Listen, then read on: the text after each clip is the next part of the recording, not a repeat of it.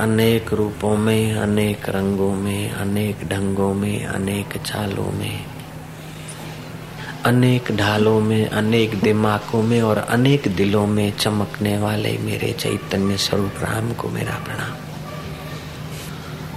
आज इस धरती पर पहली बार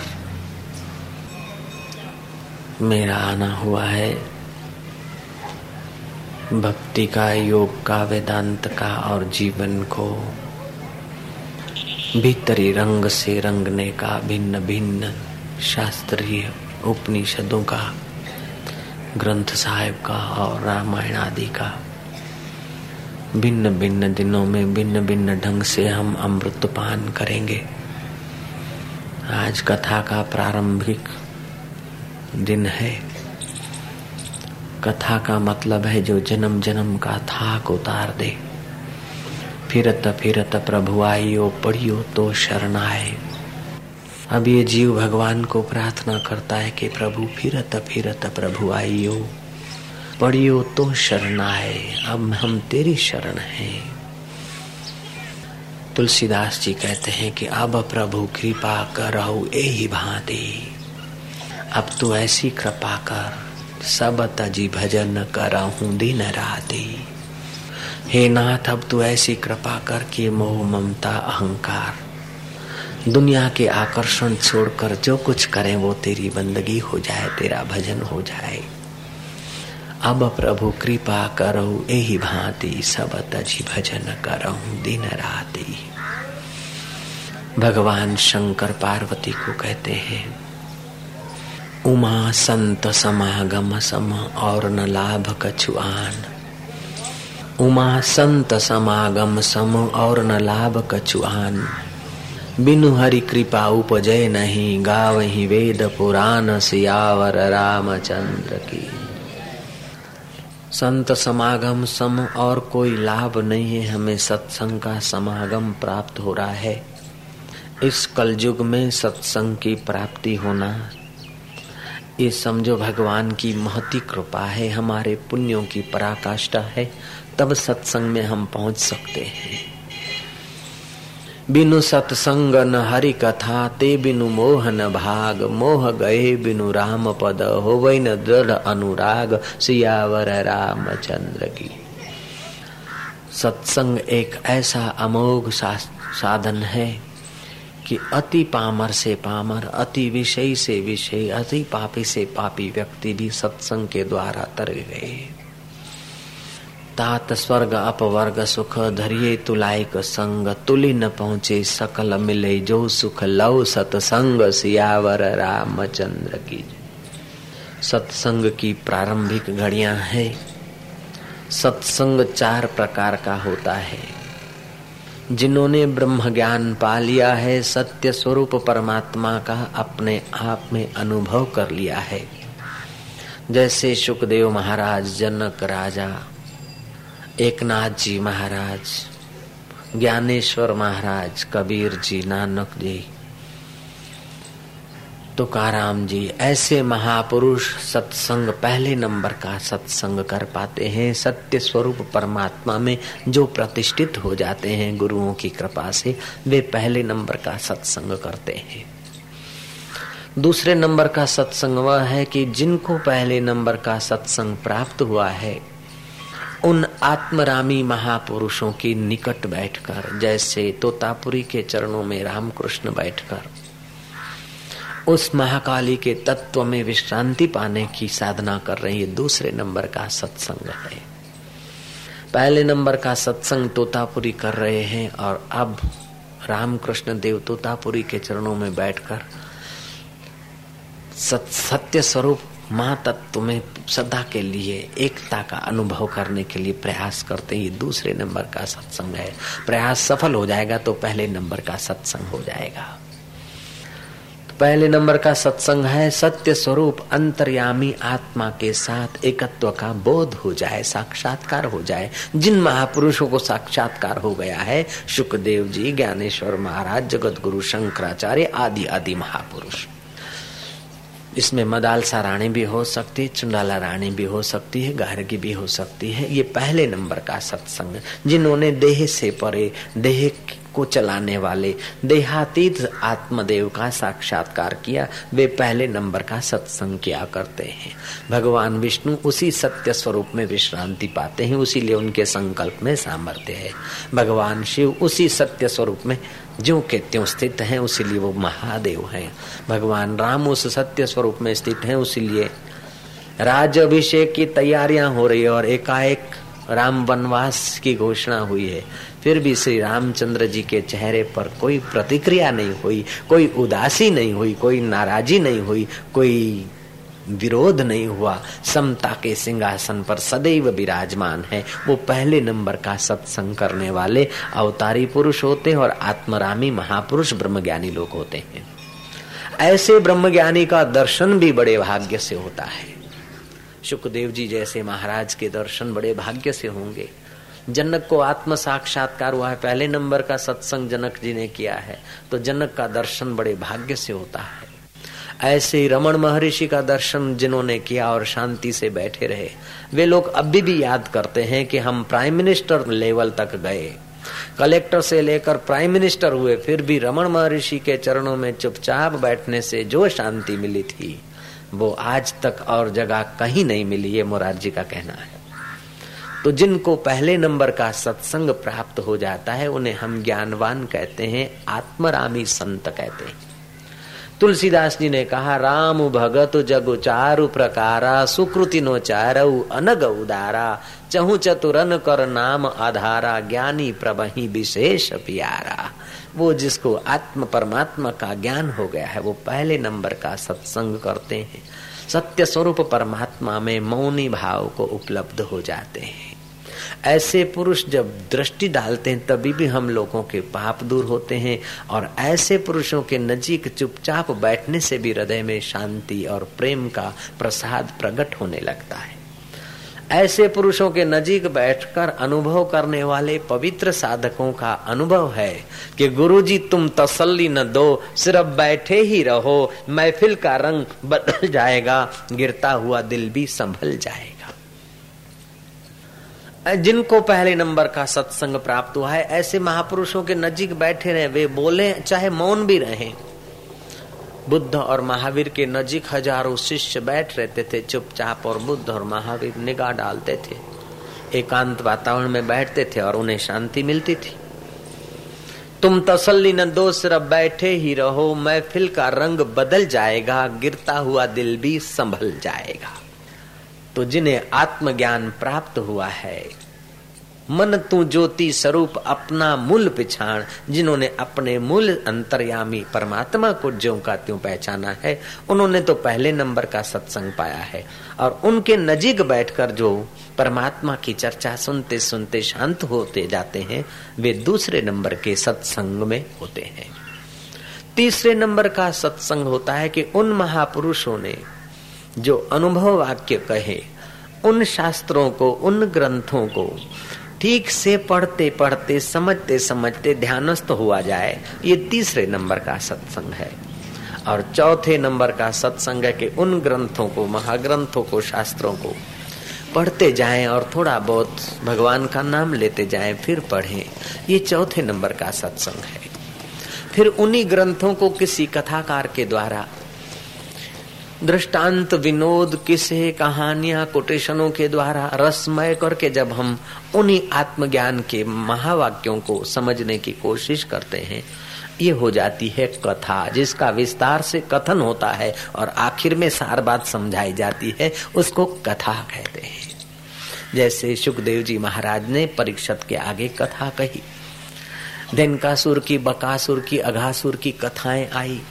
रामायण की कथाएँ आई, सुरपंखा भी आई, बालिव भी आया, सुग्रीव भी आया। लेकिन सार बात ये आई कि सीता ये भक्ति है और राम ब्रह्म है। रामायण में प्रसंग आता है कि अंगत हनुमान जी और साथियों को लेकर जब सीता को खोजने गए, एक महीने के अंदर सीता को खोज कर लाने का आदेश मिला था श्री रामचंद्र जी से। खोजते खोजते वैसी जगहों पे पहुँच गए, जहाँ न पानी है, न फल है, न ठंड, कोई वृक्ष है।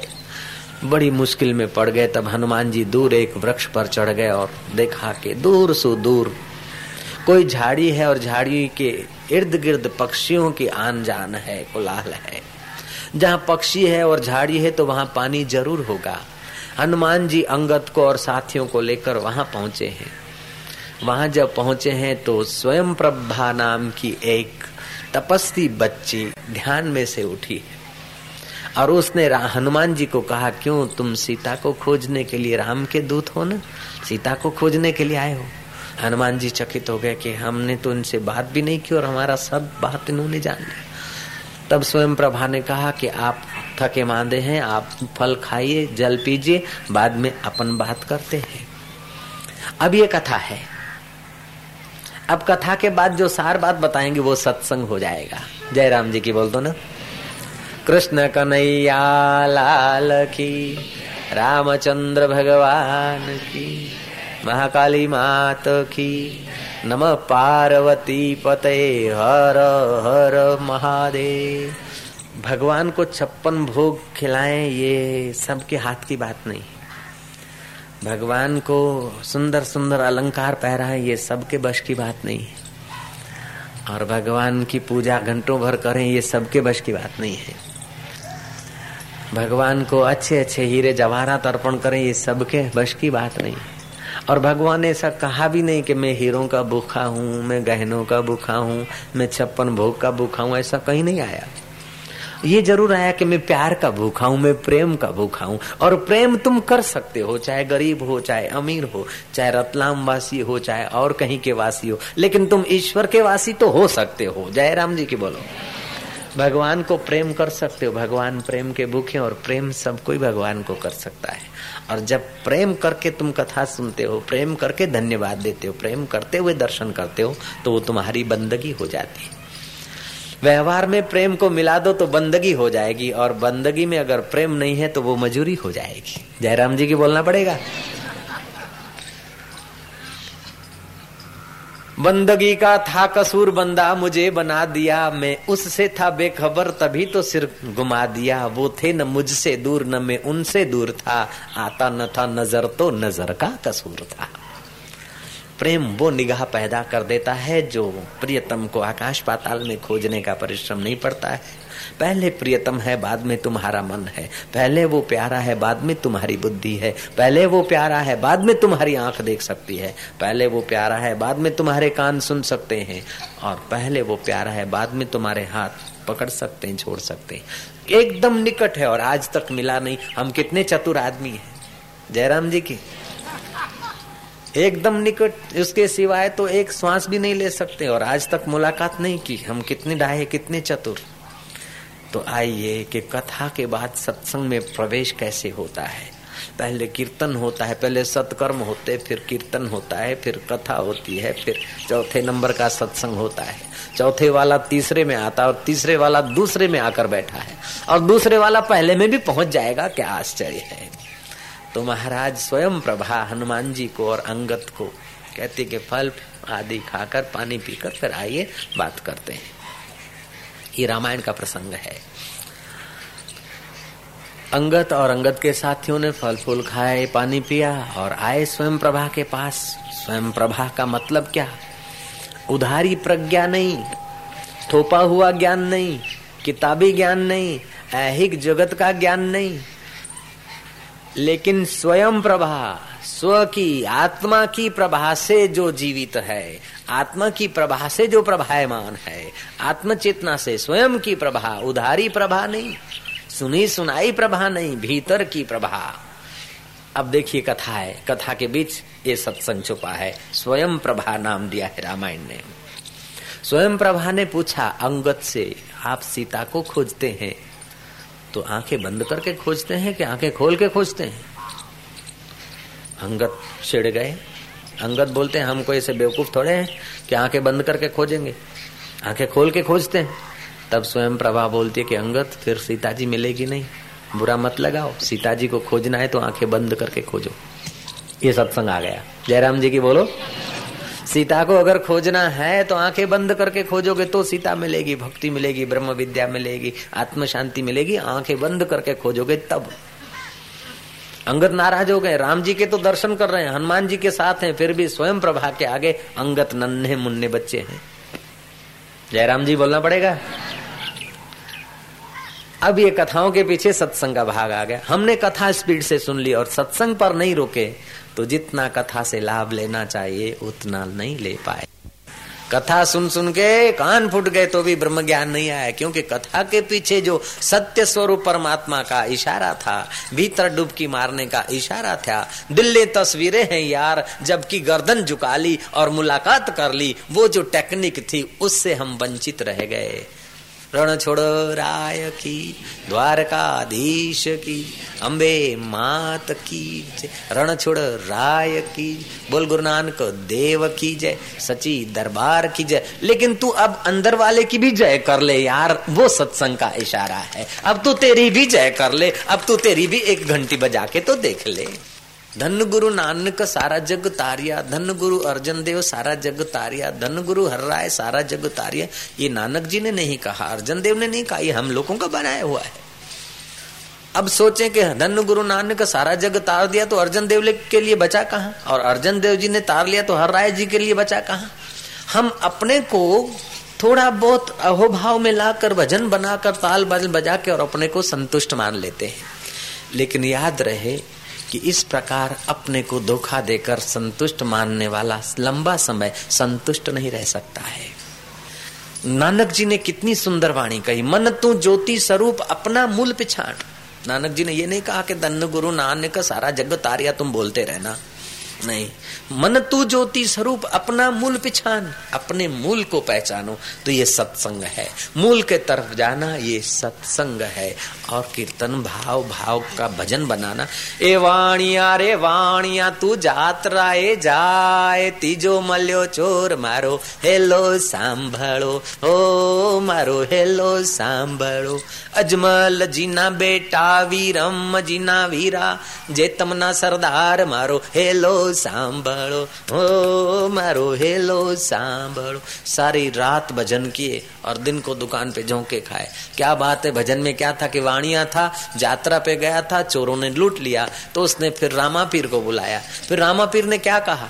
ए आँखें करूँ, आंधड़ो ने दिले का ढूंकोड़ દુનિયા જાણે આ છે મારા રામા પીર નો ચોર મારો હેલો સાંભળો હે મારો હેલો સાંભળો ધમાધમ ધમાધમ ધમાધમ बाजे मतलब दे धमाधम हो गया सार बात यह है कि रामा पीर आ गए और जिसने चोरी की उसको आंख से अंधा कर दूंगा और शरीर पर कोड़ निकाल दूंगा कि दुनिया जाने के रामा पीर के भगत की चोरी किया है ये संभव नहीं है भैया एक सज्जन आदमी की भी चोरी हो जाती है तो चोर को आँखों से अंधा करना तो वो नहीं पसंद करता। तो रामा पीर इतने महान व्यक्ति, लेकिन ये हम लोगों के मन घड़ित भजन बनाए हैं, और उसी मन घड़ित में हमारा जीवन पूरा चला जा रहा है। जयराम जी की। इसलिए मानना पड़ेगा कि हमें भजनों के बाद कथा में पहुँचना चाहिए और कथा के बाद जो थाक उतार दे, उसका नाम कथा। कथा को उल्टा दो तो थाक। जो जन्म जन्म का थाक उतार दे। नानक जी ने कितना सुंदर कहा। फिरत फिरत प्रभु आइयो। न जाने कितनी माताओं के गर्भ में हम फिरते आए। कभी चार पैर वाली माँ, कभी छह पैर वाली, कभी आठ पैर वाली। खुश नसीब है, कभी सौ पैर वाली माँ। कई माताओं के शरीर से हम फिरते फिरते आए। फिरत फिरत प्रभु आयो, पढ़ियो तो शरण आए, अब तेरी शरण आए नानक की प्रभु बेनती, तू अपनी भक्ति लाए। वाणिया रे, वाणिया की भक्ति तो किया हमने, लेकिन अब तू अपनी भक्ति दे दे। अपनी भक्ति अगर मिल गई महाराज, तीन मिनट के लिए अपनी भक्ति का राज खुल जाए। आपका तो बेड़ा पार हो जाएगा, लेकिन आपकी मीठी निगाह जिस पर पड़ेगी ना, वो भी शांत और आनंदित होने लगेगा। ये है पहले नंबर का सत्संग। चलो तो अब स्वयं प्रभा ने कहा सीता जी को खोजना है तो आँखें बंद करके खोजिए। खुली आँख सीता जी नहीं मिलेगी। अंगद जी को धीरे धीरे वो सत्संग में लाई। और मैं आँखें बंद करके अभी बता सकती हूँ कि सीता जी तो अशोक वाटिका में है। तुम इधर खोज रहे हो, वांगा कोतरा और पहाड़ों में, कंदराओं में। इधर नहीं है सीता। अब वो तो बहुत दूर है। चलो, समुद्र किनारे तक तो मैं तुम्हें अपने ध्यान के बल से कुंडली शक्ति, जागृति और योग के बल से, छठे केंद्र में यात्रा हो गई तो संकल्प में सामर्थ्य था। आप आँख बंद करो, मैं दरिया के किनारे आपको पहुँचा देती हूँ। रामायण का प्रसंग है।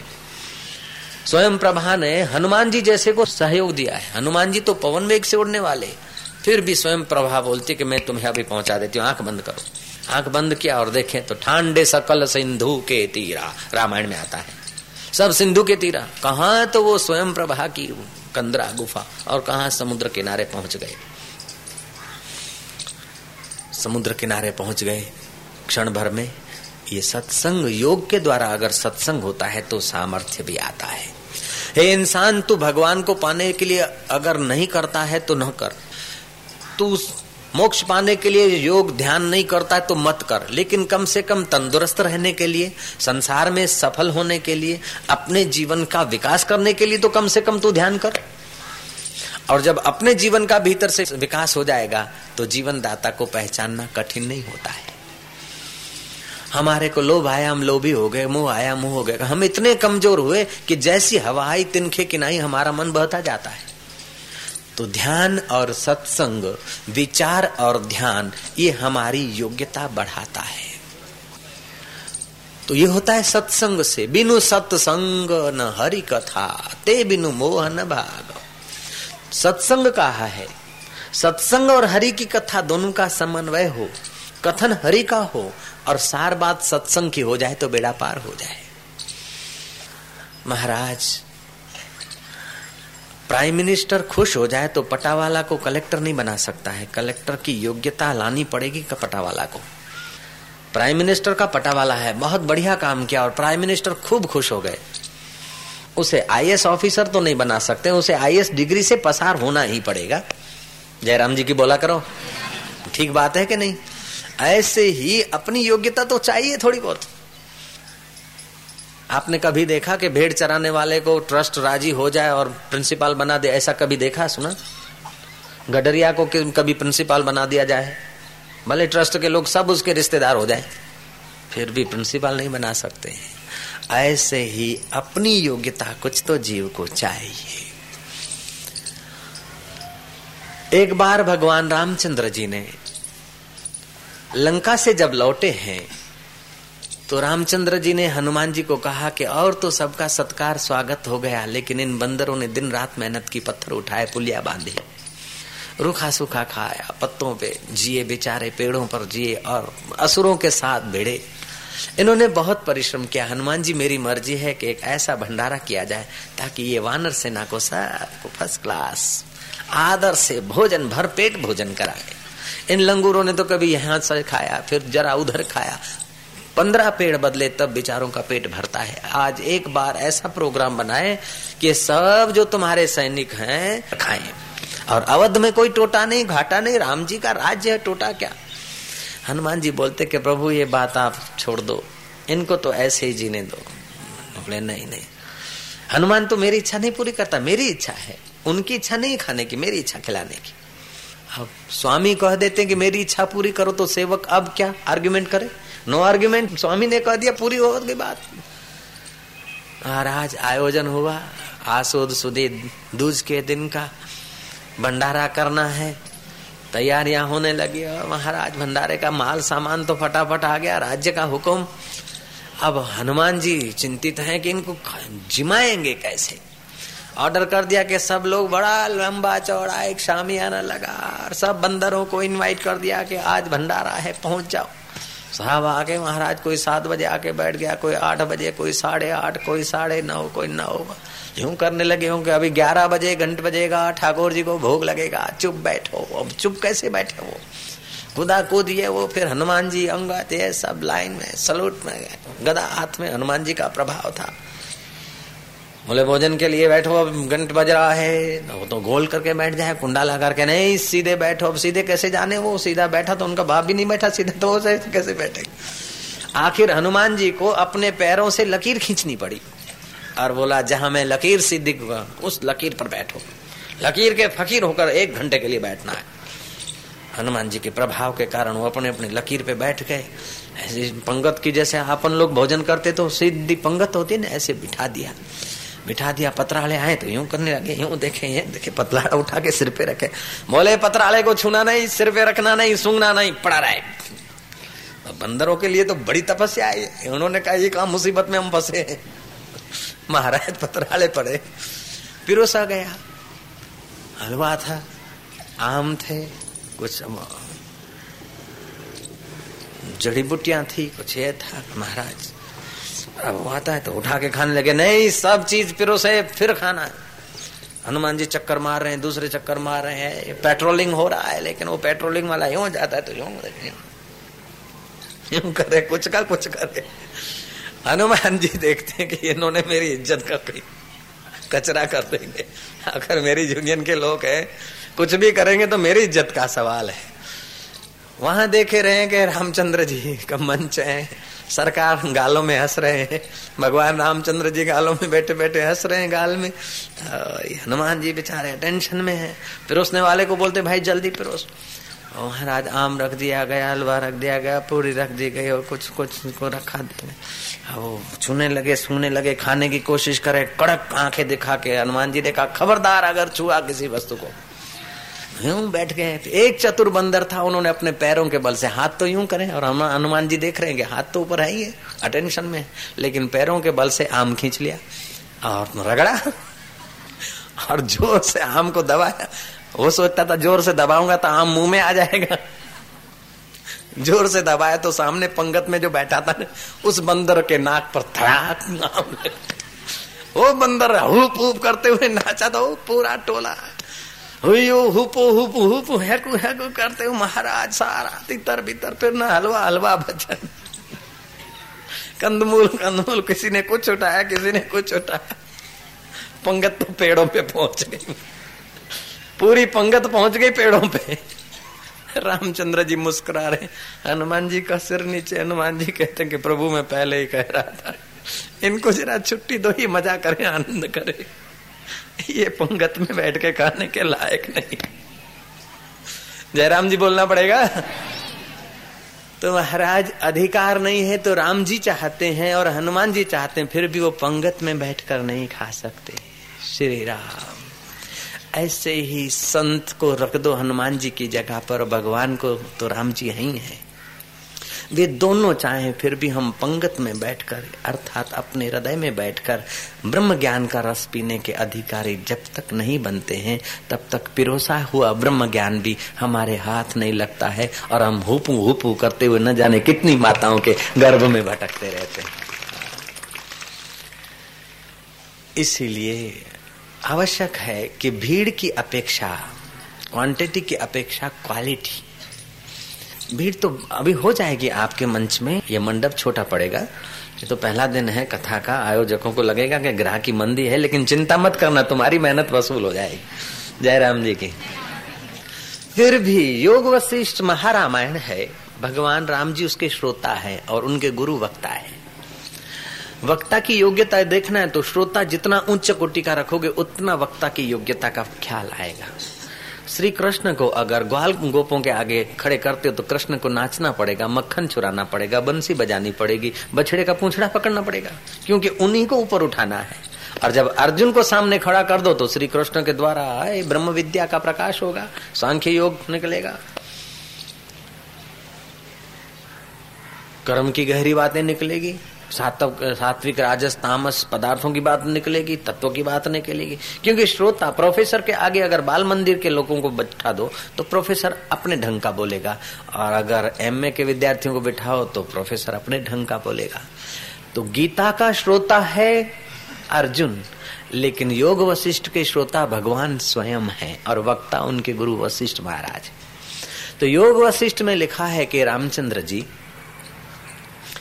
लाखों लोगों की भीड़ हो और सार बात सत्संग की जहाँ व्यक्त नहीं होती हो तो उन सभाओं की तू दो कोड़ी की कीमत समझना।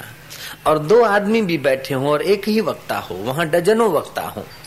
और सत्संग की बात नहीं निकलती और आदमी का चित्त विश्रांति के तरफ़ नहीं जाता अंतर्मुख तो उस भीड़ का कोई मूल्य नहीं। दो आदमी भी हैं और एक वक्ता है और जहाँ सत्य स्वरूप परमात्मा की बात निकलती है, और जहाँ मन शांत होता है, अंतर्यामी प्रभु के साथ तार जोड़ने का जहाँ प्रयोग होता है, उस जगह को आप महातीर्थ समझिए। आज भारत में या और देशों में जो भी तीर्थ हुए, या तो भगवान की पद रेणु से हुए, या तो भगवान के प्यारे ब्रह्म ज्ञानी जिन्होंने पहले नंबर का सत्संग किया, ऐसे महापुरुष जहाँ रहे हुए हैं, देर सबेर वो भूमि तीर्थ में परिणित हो गई है। ये इतिहास बोल रहा है तुम्हारा। हर की पैड़ी हरिद्वार। गौमुख से गंगा निकलती, गंगोत्री से गौमुख आगे हम जाके आए। लेकिन वहाँ के पहाड़ के देहाती लोग भी जब कोई पर्व होता है तो हरिद्वार आके नहाते हैं। और हरिद्वार से नीचे कलकत्ता तक गंगा गई है, गंगा सागर में मिली है। तो लखनऊ के लोग भी हरिद्वार नाकने को हर की पेड़ी पे आते हैं। गंगा जी तो वही की वही है, जहाँ से निकलती है वहाँ के लोग भी हरिद्वार आते हैं नहाने को, और जहाँ पहुँचती वहाँ के लोग भी हरिद्वार आते हैं। तो आप हरिद्वार यहाँ से जाए तो रास्ते में, गंगा जी तो रास्ते में भी तो मिल सकती है। लेकिन हम लोग हरिद्वार नहाते हैं क्यों? कि वहाँ, जहाँ हर की पैड़ी है वहाँ मानधाता ने और राजा ने तप किया है।